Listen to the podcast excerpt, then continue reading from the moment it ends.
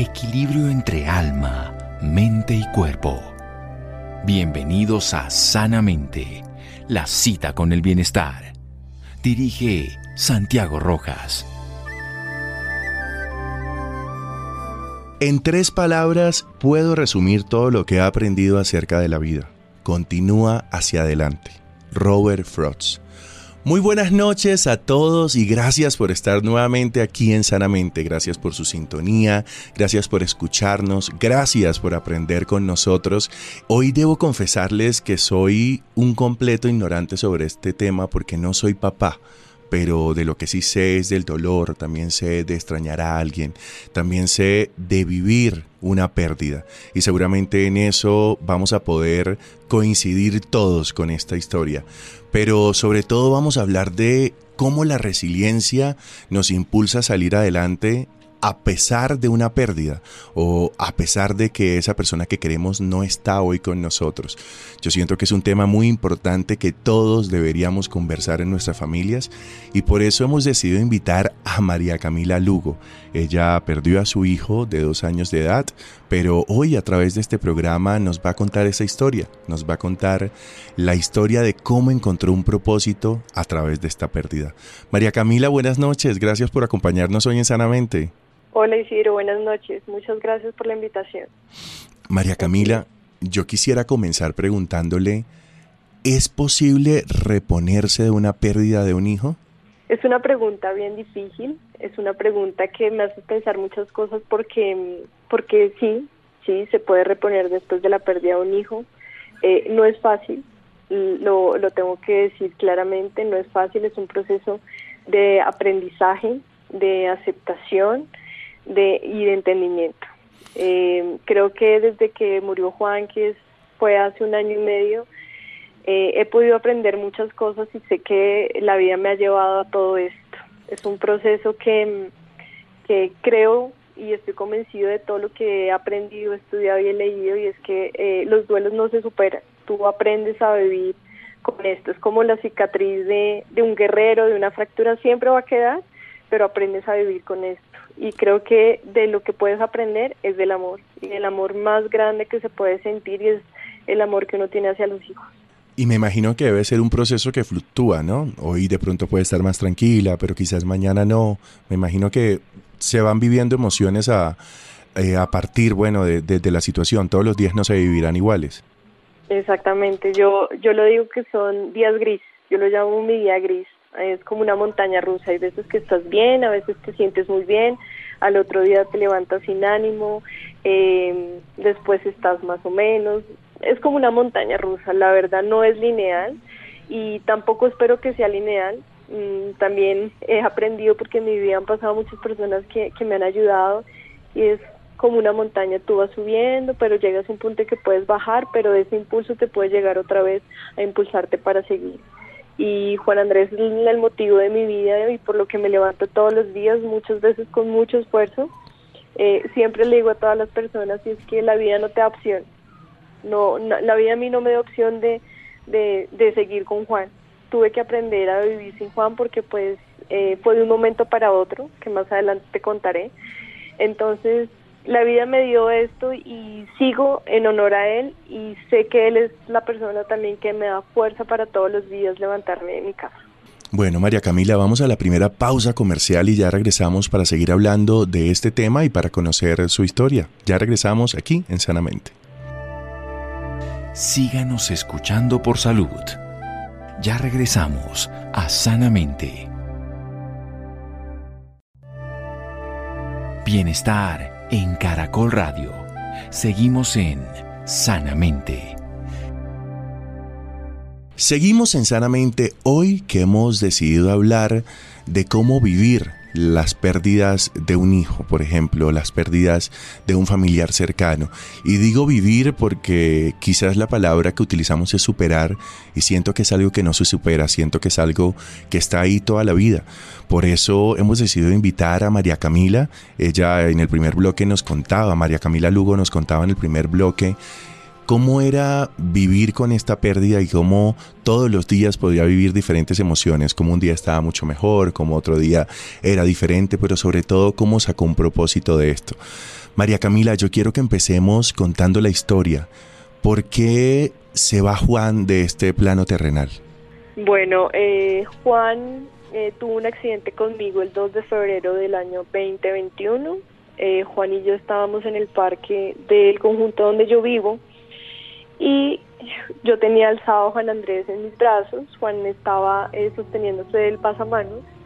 algo muy particular que pasó ese día era que Juan siempre miraba hacia el cielo y su cuerpo se iba hacia atrás y obviamente el peso me daba, me ganaba y yo le decía Juan no mires hacia el cielo y en un momento yo bajo su mano porque la tenía sosteniéndole su espalda y precisamente en ese momento Juan se cae, se suelta, em, Juan se cae para atrás. Em, el piso del parque no es el piso concreto, sino es ese pasto que es sintético. Ese día precisamente inauguraron el parque del conjunto. Nosotros vimos todo el proceso de inauguración y de, cómo se hacía el parque. Y debajo de ese pasto hay una colchoneta. Juan se cae, llora, en lo que hay inconsciente. Eh, yo nunca en la vida imaginé que el trauma de Juan iba a ser tan grande. Yo lo subo al apartamento y cuando lo voy subiendo al apartamento, Juan se empieza a dormilar. Eh, la verdad, yo me enloquezco, yo le empiezo a gritar a mi esposo que me abra, que Juan Andrés se cayó. Eh, Juan en ese momento empieza como a dormilarse, a despertarse, y él me dice, vámonos a la clínica. Eh, salimos, eran más o menos las cinco y un cuarto de la tarde, en plena hora eh, de pico.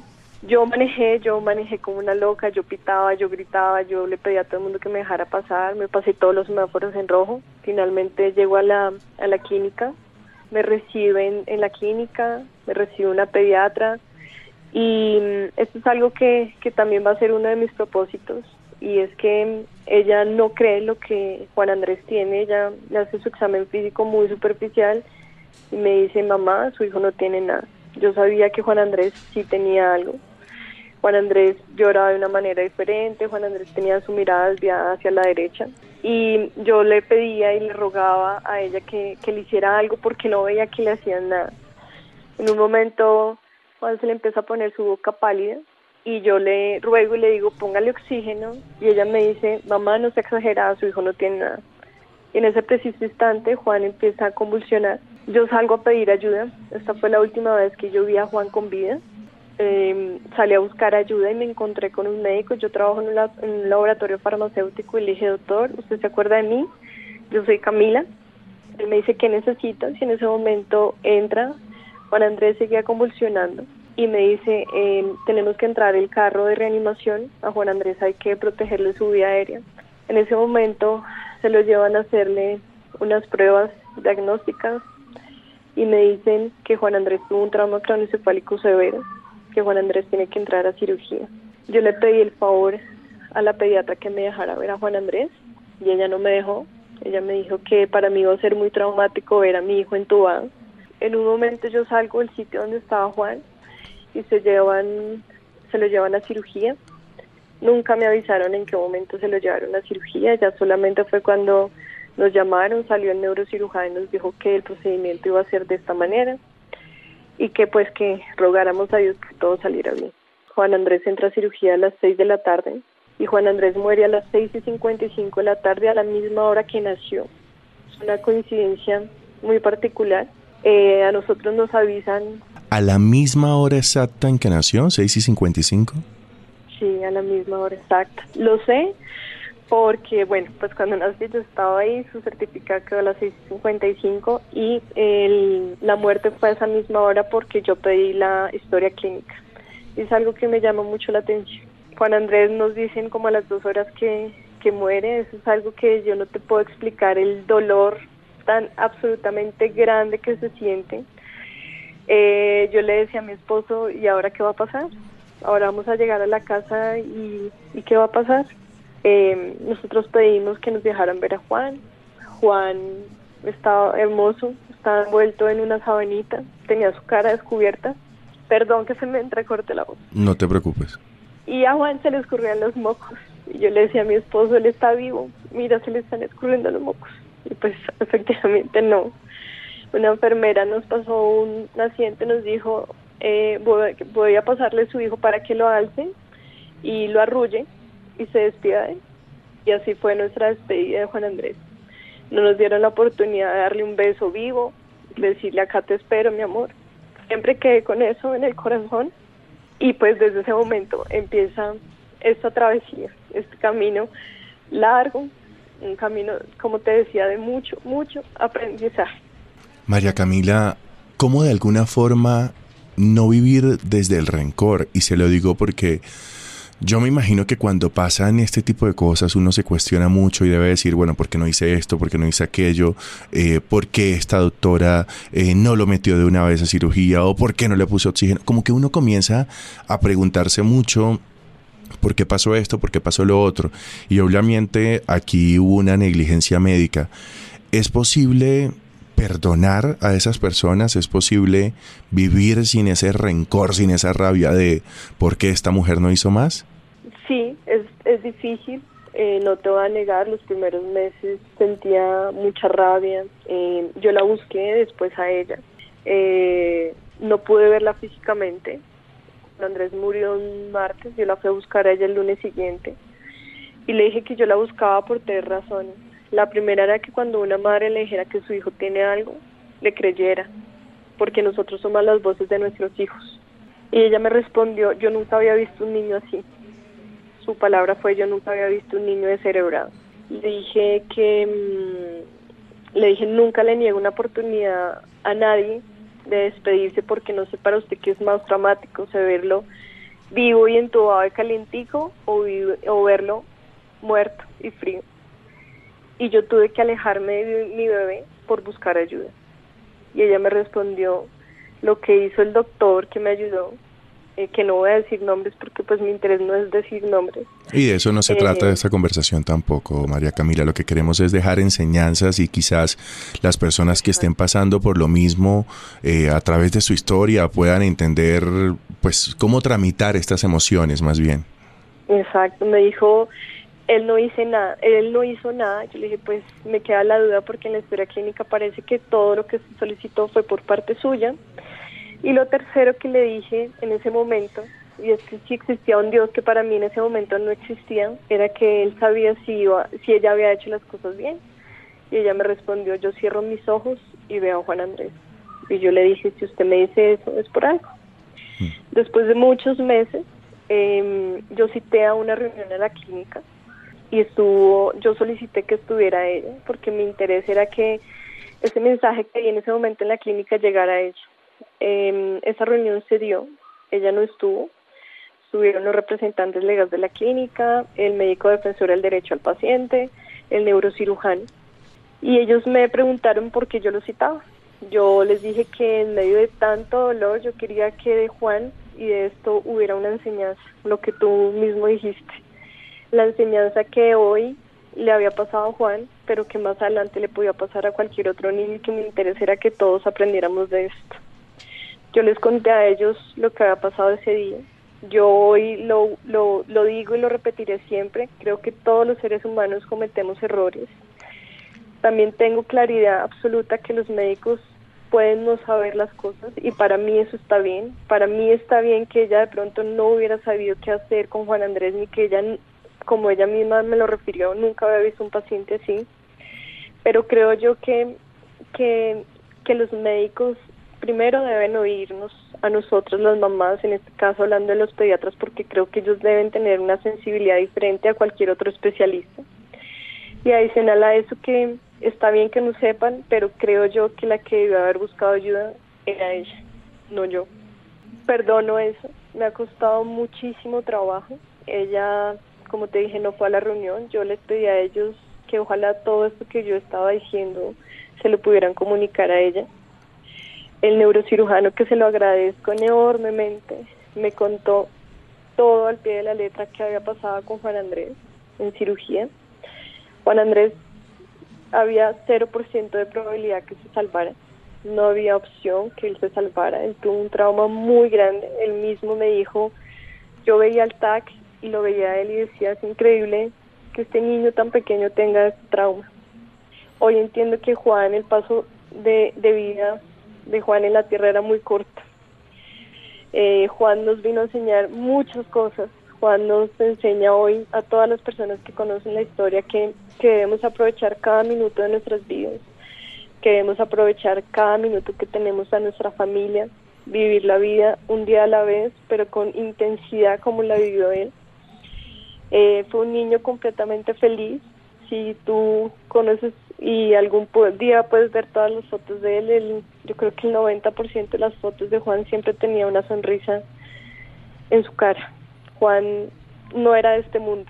Cada vez me convenzo más de esto. Y, y nos dejó muchas enseñanzas.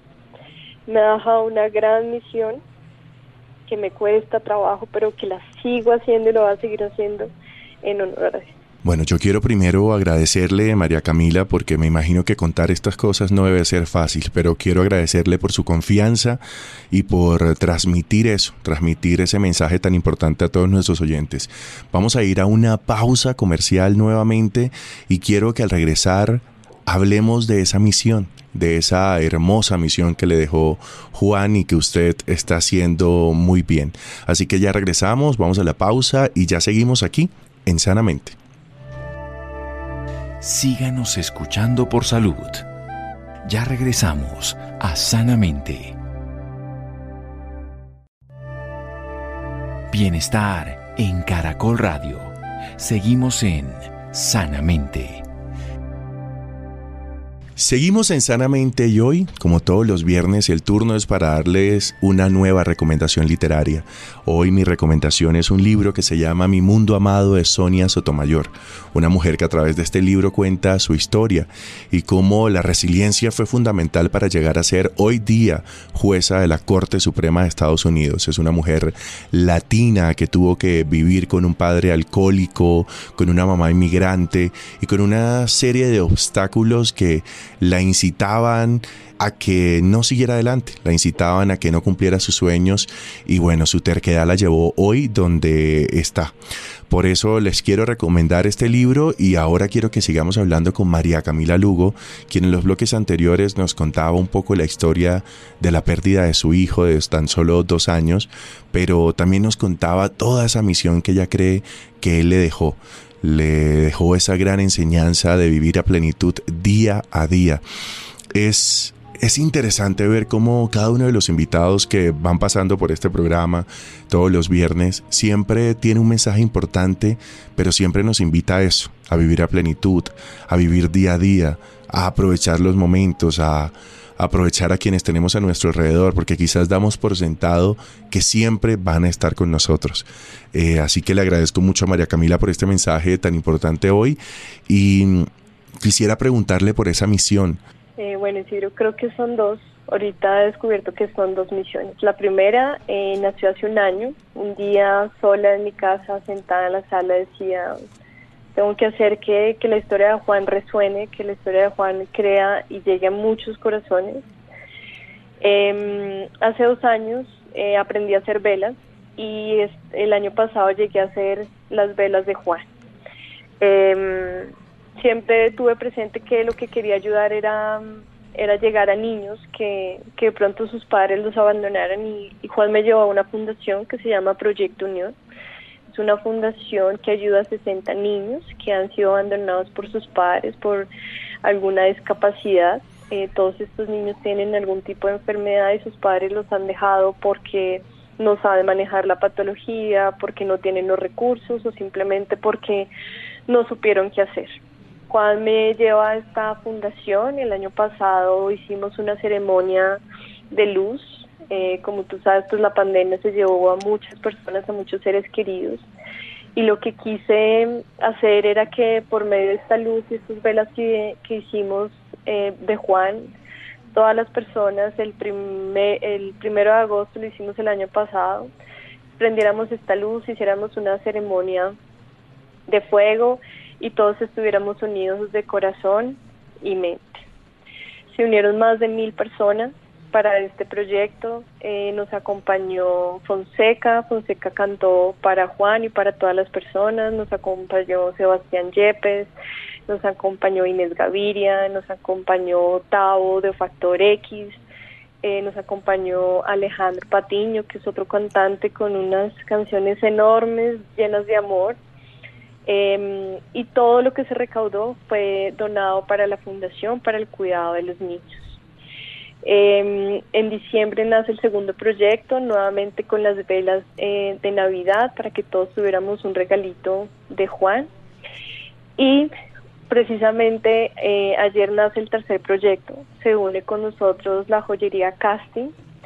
Eh, ellos hacen o diseñaron una cadena especial de las alas de Juan y la idea es que eh, tengamos estas alas, no son solamente alitas de protección, alitas que van más allá de, tener las alas de Juan, sino va a ser unas alas eh, en donde para nosotros va a significar mucho, porque detrás de estas alas y detrás de todas las personas que apoyan este proyecto, eh, sabrán que ayudar es sinónimo de felicidad, un corazón lleno de amor, un oído listo para escuchar y una mano dispuesta a ayudar eh, la, el Casting Joyería nos donó estas cadenas y pues la idea es que todo lo que recaudemos nuevamente sigamos ayudando a estos niños que tanto lo necesitan. María Camila, contémosle de una vez a los oyentes qué pueden hacer si quieren apoyar este proyecto, si quieren de alguna forma seguir apoyando este legado tan hermoso que nos dejó Juan y que ha hecho que usted se vincule a apoyar a otros niños.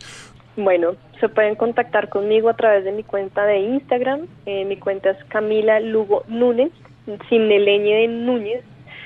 Camila Lugo Núñez. Em, ellos me pueden escribir. Eh, la cadena tiene un costo de 200 mil pesos. Todo el aporte será donado para la fundación.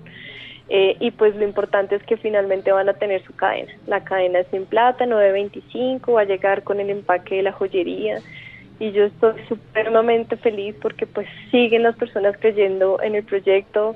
Eh, siempre les he dicho a ellos y a todas las personas que, que han creído en esto y es que yo soy un puente, porque detrás de mí vienen todas las personas que quieren apoyar, todas estas personas que tienen un, un, corazón bondadoso, todas las personas que creen en la historia de Juan, en la misión que él nos vino a dejar aquí en la tierra y que vamos a seguir ayudando a estos niños. Es la Fundación Proyecto Unión, también la pueden seguir en las cuentas, en las redes, se llama eh, Fundación Proyecto Unión.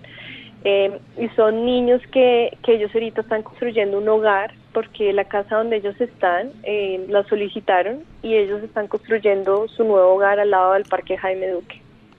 Mm. Entonces, adicional a esto, pues van a tener las alitas siempre con, con cada una de las personas y las van a llevar en su pecho.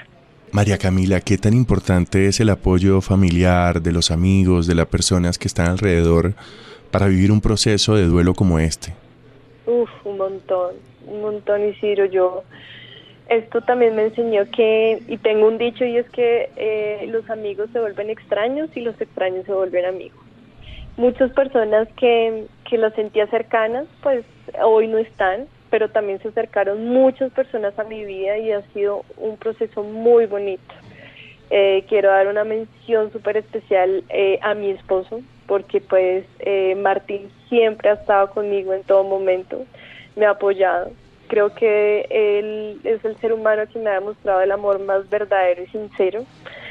Nunca Isidro me preguntó cómo pasó, qué pasó, por qué se te cayó, cómo ocurrió nunca al día de hoy me dice, yo sé eh, cuál fue la mamá que tuvo Juan, sé todo lo que tú hiciste por él y siempre me dice, siempre estoy orgullosa y te doy las gracias por, por haber cuidado a Juan como lo cuidaste.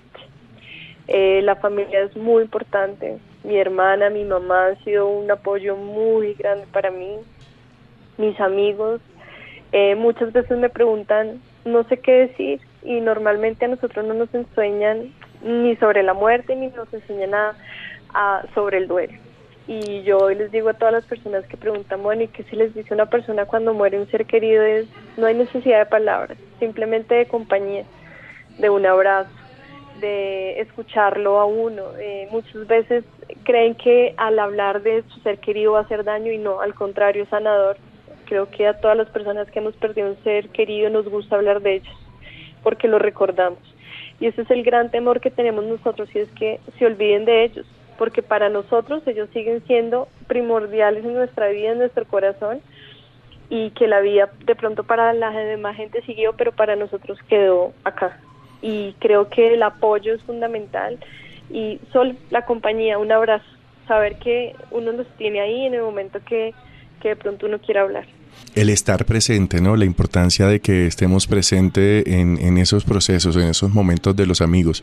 Yo le confieso que yo hago parte de esos que no sé qué decir, que no sé cómo actuar, que no sé cómo acercarme, ¿no? Y quizás a veces cuando hay una pérdida, uno trata como de, y he visto en familias que, que, se borra a la persona, ¿no? Como de no se hable de él porque da dolor, o no hablemos de, de, esta persona que ya no está con nosotros porque duele, porque nos hace llorar, porque nos pone triste.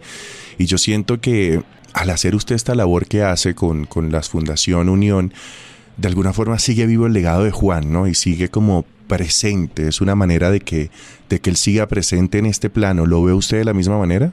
Sí, total, total, y es lo que quiero, que su legado siga, que, que sigan eh, las personas conociendo de él, que sigan conociendo cuál es la misión, no solamente de, ayudar a, a, los niños, sino ahorita mi segunda misión, que era lo que te decía, es también que este mensaje llegue al cuerpo médico, de oír, de oír a su paciente, de oír a las mamás, de la sensibilidad. Sé que ahorita los médicos pueden tener miles de ocupaciones, eh, problemas, situaciones en su vida eh, personal, pero la idea es que todos aprendamos a escuchar.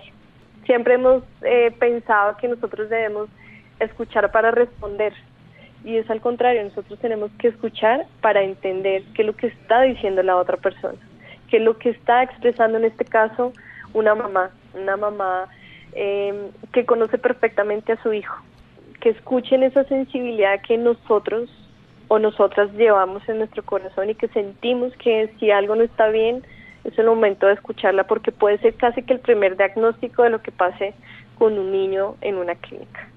María Camila, yo quisiera que por último mandáramos un mensaje, ¿no? Quizás hay muchos padres que perdieron a sus hijos y aún no saben cómo tramitar esas emociones. Quizás hay muchos padres que pues desde antes de nacer, quizás en el vientre, tuvieron pérdidas y aún no pasan esta etapa de duelo o quizás no, no se han podido recuperar de esta pérdida porque no debe ser fácil y usted lo sabe más que nadie. ¿Cuál sería ese mensaje final para todos esos padres que hoy nos están acompañando y que también han vivido un proceso como el suyo?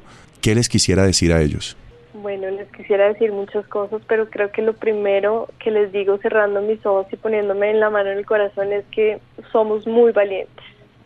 Esto es un dolor tan grande que no tiene nombre, la muerte de un hijo no tiene nombre. Y hoy por hoy les digo que, que todo lo que hagan, levantarse, así sea poner un pie fuera de su cama, lo hagan en honor a ellos, por el amor tan grande que se siente por los hijos. Eh, les digo que si necesitan ayuda, búsquenla, búsquenla, eh, de hablar con otra persona, de hablar con alguien que lo pueda guiar a uno, de, de poder entender las cosas. Em, Santiago Rojas, que ha sido la persona que me ha ayudado en mi proceso de duelo, siempre me dice tres cosas. Pensar menos, moverse más y sentir más. Al pensar menos es tratar de pensar en, en otras cosas que a uno le guste eh, él me enseñó que toda esa rabia, todo eso que tenía dentro de mi corazón, cogiera unos guantes de boxeo y le pegara y le pegara algo, una pared, a una pera, a lo que fuera para poder descargar todo lo que llevamos adentro. Eh, y sentir más, permitirse sentir. Yo hoy les digo a todas las personas que han perdido un ser humano, no, no permitan que alguien les diga, no sufran, eh, ya pasó mucho tiempo, no llores, eh, porque creo que parte del proceso es llorar, parte del proceso es gritar si lo sentimos, parte del proceso es desahogarnos. Y siempre ellos van a estar en nuestro corazón, siempre. Pasen los años que pasen, siempre y mucho más la muerte de un hijo. Y a todos estos padres y madres, sigan adelante en honor a ellos. Eh, ellos pasaron por nuestras vidas por algo, siempre he creído en los acuerdos de almas y ellos nos escogieron a nosotros como nuestros padres y nosotros les escogimos a ellos como hijos. Levantémonos por ello, trabajemos por ello y sé que el amor eh, es la salida de esto. No es fácil, eh, no estoy diciendo que ya no nos duela, que ya pasemos la página porque siempre vamos a vivir con esto. Y, y siempre he creído que nuestros sentidos em, se sensibilizan un poco más. Entonces aprendamos a sentirlos a ellos, cerrando nuestros ojos, pensándolos y llevándolos a nuestro corazón y diciéndoles, aquí estamos por ustedes, en honor a ustedes y siempre por ellos.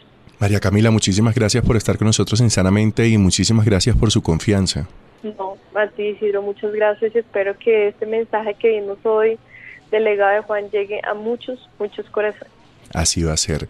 Ya regresamos para seguir conversando de este tema, pero ahora lo vamos a hacer desde la parte emocional, desde la parte psicológica.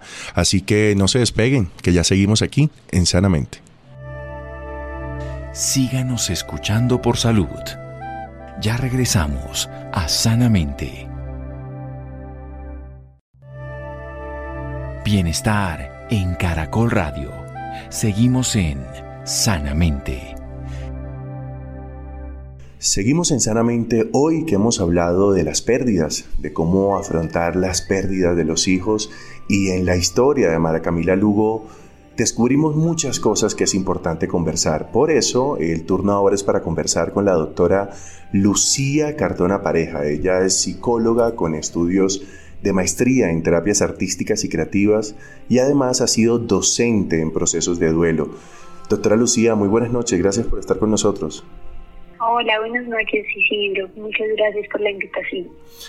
Lucía, a lo largo de la historia de María Camila veíamos lo difícil que es enfrentar la pérdida de un hijo, pero también cómo esto le sacó fuerzas para su proyecto.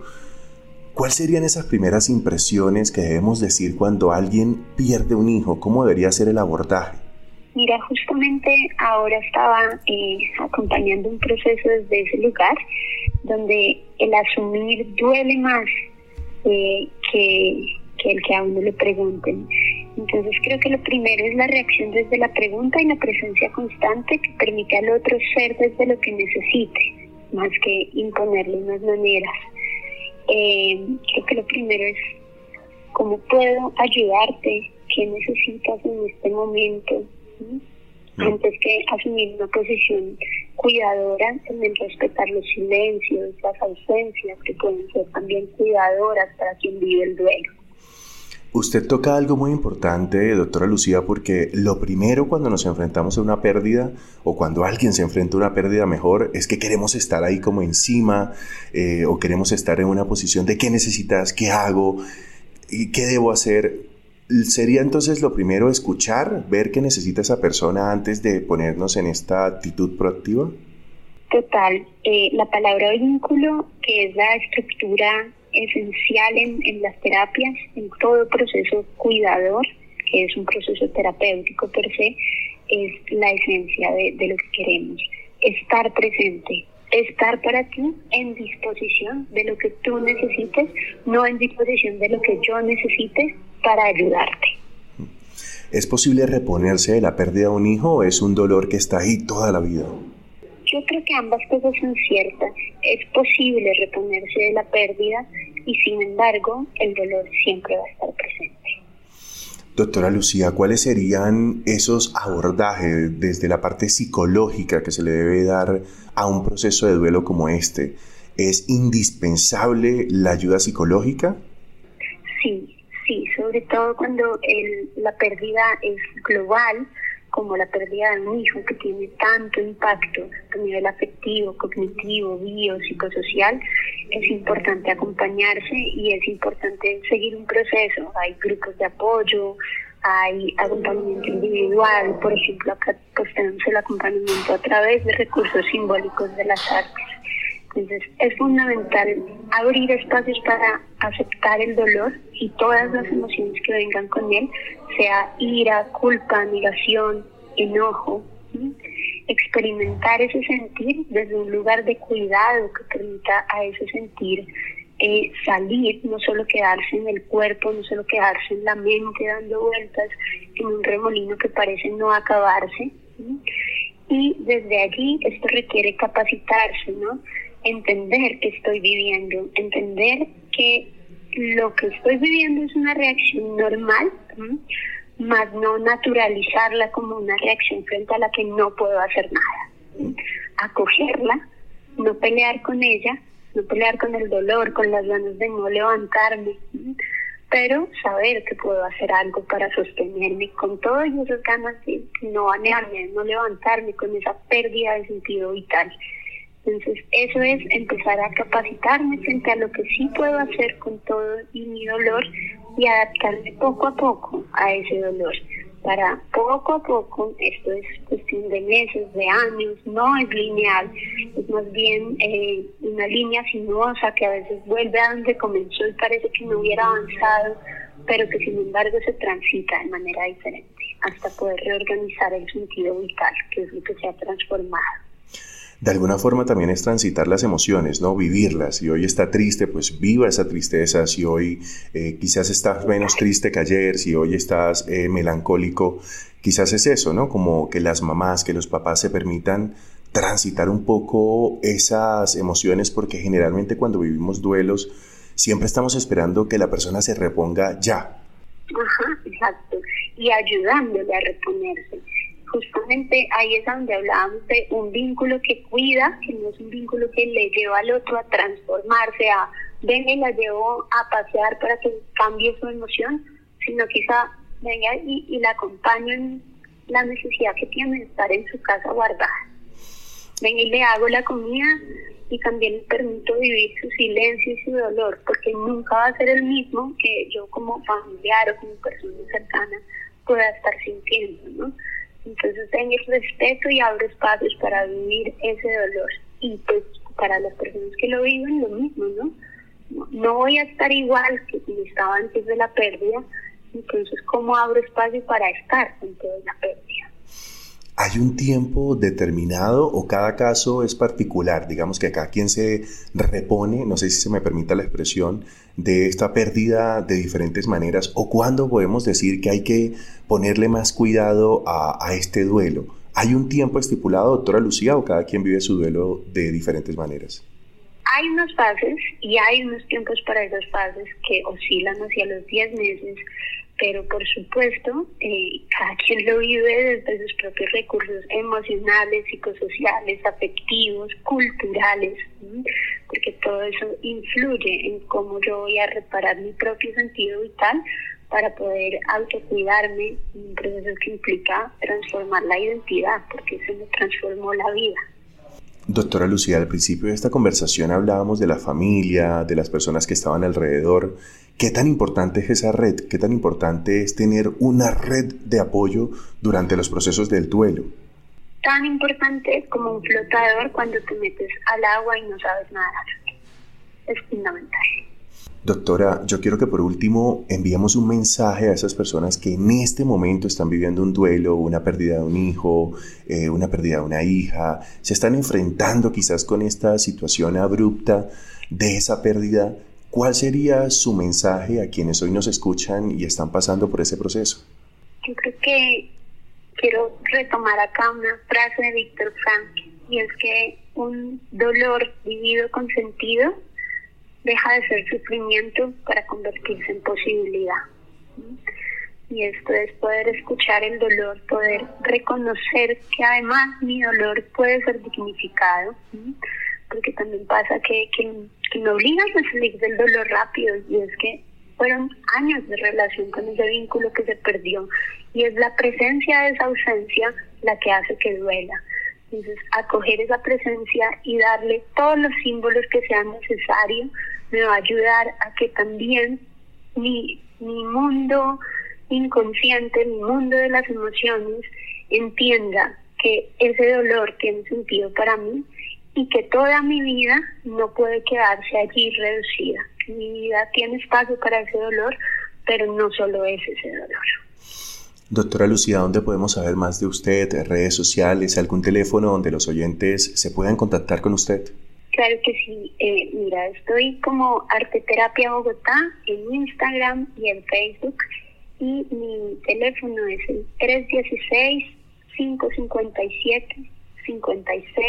316-557-5654. Muchísimas gracias por estar con nosotros aquí en Sanamente. Ah, muchísimas gracias a ustedes por abrirle espacio a estos temas que es fundamental hablar, por tener espacios para generar una cultura de duelo que nos ha sido negada y que la reconocíamos desde nuestro saber ancestral más puro como un mecanismo para sobrevivir. antes que vivir para sobrevivir. Entonces, gracias, gracias por la pertinencia de este tema. Bueno, y a ustedes muchísimas gracias por acompañarnos hoy en el programa. No olviden que ustedes también nos pueden escribir y proponer temas al correo sanamente caracol.com.co y que si no escucharon este programa completo lo pueden escuchar en www.caracol.com.co. Muchísimas gracias por su sintonía y nos encontramos nuevamente el lunes aquí en Sanamente.